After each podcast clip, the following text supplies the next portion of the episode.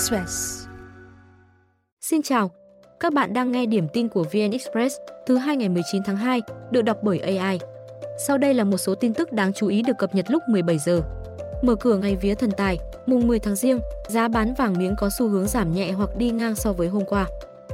Điển hình, lúc 10 giờ 15 phút, công ty vàng bạc đá quý SJC giảm thêm 900.000 đồng mỗi lượng vàng miếng cả hai chiều mua bán, xuống 74,5 đến 77,5 triệu đồng. Tuy nhiên, đầu giờ chiều, đà giảm được thu hẹp khi SJC có hai lần điều chỉnh tăng tổng cộng nửa triệu đồng một lượng. Lúc 14 giờ, giá mua bán vàng miếng yết tại SJC ở 75 đến 78 triệu đồng một lượng. Diễn biến vàng trong nước ngày thần tài đang ngược lại với thế giới. Mở cửa đầu tuần mỗi ounce vàng giao ngày tăng gần 9 đô la Mỹ lên 2021 đô la Mỹ, song các nhà vàng trong nước lại điều chỉnh giảm. Quy đổi theo tỷ giá Vietcombank, giá vàng thế giới tương đương 60,15 triệu đồng một lượng, chưa thuế, phí. Chênh lệch giữa giá vàng miếng trong nước và thế giới do đó được thu hẹp so với các ngày trước, xuống 17 triệu đồng. Còn giá vàng nhẫn vẫn cao hơn 4,5 đến 5 triệu đồng một lượng so với quốc tế.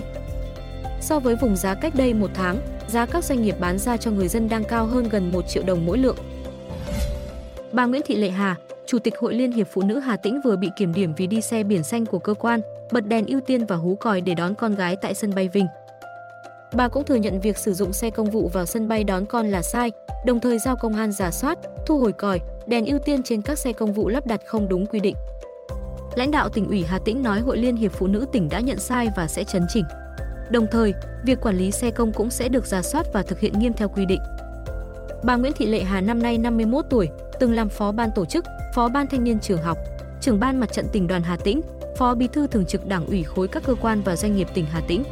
Tháng 11 năm 2022, bà Hà được bầu giữ chức Chủ tịch Hội Liên hiệp Phụ nữ tỉnh Hà Tĩnh. Trước đó, ngày 9 tháng 2, ông Phạm Hoài Sơn, lái xe của Hội Liên hiệp Phụ nữ Hà Tĩnh, đã bị Công an tỉnh Hà Tĩnh phạt 2,5 triệu đồng và tước bằng lái 2 tháng.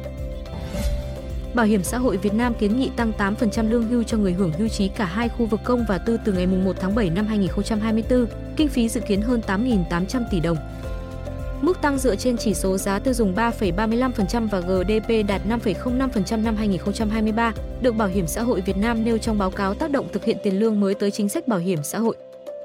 Mức này cũng sẽ giảm bớt chênh lệch trong thụ hưởng giữa người nghỉ hưu trước và sau cải cách tiền lương.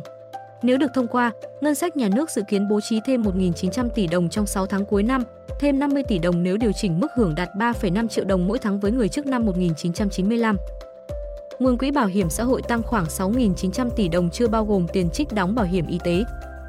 Bảo hiểm xã hội Việt Nam tính toán trong 5 năm tới, nếu lương hưu, trợ cấp được tính dựa trên bình quân lương đóng bảo hiểm xã hội toàn bộ quá trình tham gia hệ thống thì mức lương hưu của lao động chỉ tăng khoảng 5% chưa bao gồm trượt giá.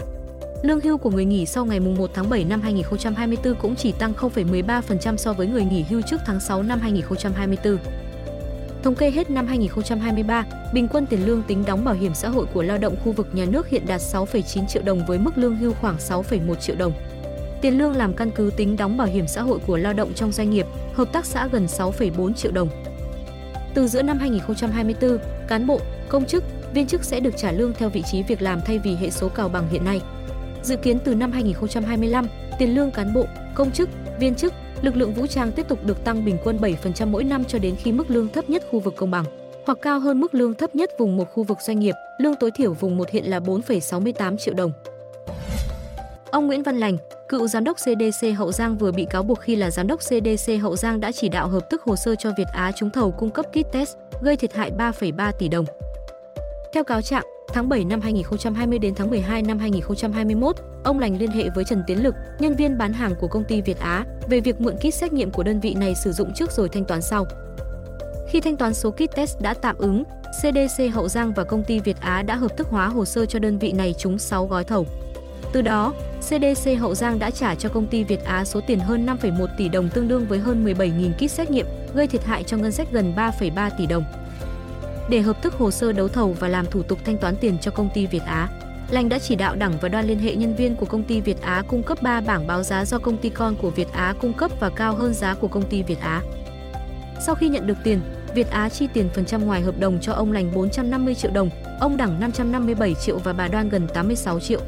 Khi Chủ tịch Việt Á bị bắt tháng 12 năm 2021, ông Lành báo cáo đơn vị và niêm phong số tiền đã nhận. Ông Đảng và bà Đoàn cũng mang tiền nhận từ Việt Á giao nộp cơ quan điều tra. ngày 11 tháng 5 năm 2022, cả ba bị bắt.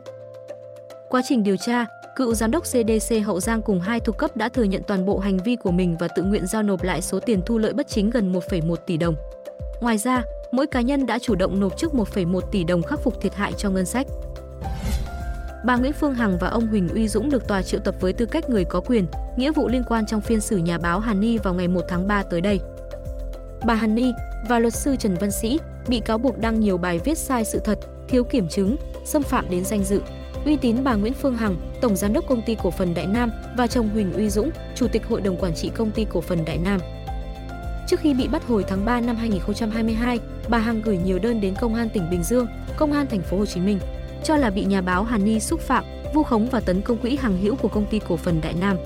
Bà yêu cầu cơ quan chức năng xử lý Hàn Ni, buộc chấm dứt việc sử dụng hình ảnh của bà khi không được sự đồng ý, đồng thời bồi thường thiệt hại. Trong khi đó, bà Hàn Ni cũng gửi đơn tố giác tội phạm đến Bộ Công an, Công an thành phố Hồ Chí Minh, Bình Dương cho rằng bị bà Phương Hằng vu khống, làm nhục, xúc phạm trong các buổi livestream. Bà Hàn Ni được xác định là một trong những người có quyền, nghĩa vụ liên quan trong vụ án bà Nguyễn Phương Hằng livestream xúc phạm người khác. Hồi tháng 9 năm ngoái, bà Hằng và một số đồng phạm bị Tòa án Nhân dân thành phố Hồ Chí Minh đưa ra xét xử, tuyên phạt mức án 3 năm tù. Bà chấp nhận mức án, không kháng cáo. Hơn 7.000 người quyên tiền trên trang hỗ trợ trực tuyến GoFundMe để giúp cựu Tổng thống Trump nộp khoản tiền phạt 355 triệu đô la Mỹ. Tính tới ngày 19 tháng 2, chiến dịch gây quỹ ủng hộ ông Trump đã nhận được sự ủng hộ của hơn 7.200 người, với tổng số tiền quyên góp gần 370.000 đô la Mỹ. Tuy nhiên, số tiền này thấp hơn rất nhiều so với mức phạt mà thẩm phán tòa New York Engoron tuyên hôm 16 tháng 2 với ông Trump, với cáo buộc thổi phồng giá trị tài sản để được hưởng các khoản vay hay điều khoản bảo hiểm ưu đãi. Ngoài ra, ông Trump còn bị cấm điều hành các công ty ở bang New York trong 3 năm. Các con trai của cựu Tổng thống Mỹ là Eric và Donald Trump Jr. cũng phải chịu trách nhiệm pháp lý trong sự việc và bị buộc phải nộp phạt hơn 4 triệu đô la Mỹ mỗi người. Ông Trump đã tuyên bố kháng cáo, nhưng sẽ phải nhanh chóng nộp số tiền phạt kèm lãi, nếu không sẽ bị giới chức New York áp dụng các biện pháp cưỡng chế, trong đó có tịch thu tài sản ở bang này. Nếu ông kháng cáo thành công, số tiền phạt sẽ được trả lại. Nếu tính kèm theo tiền lãi, cựu Tổng thống Trump và doanh nghiệp của ông có thể phải nộp phạt tổng cộng hơn 450 triệu đô la Mỹ. Đây là số tiền lớn và Trump có thể phải bán một số bất động sản, khoản đầu tư và cổ phiếu để nộp phạt.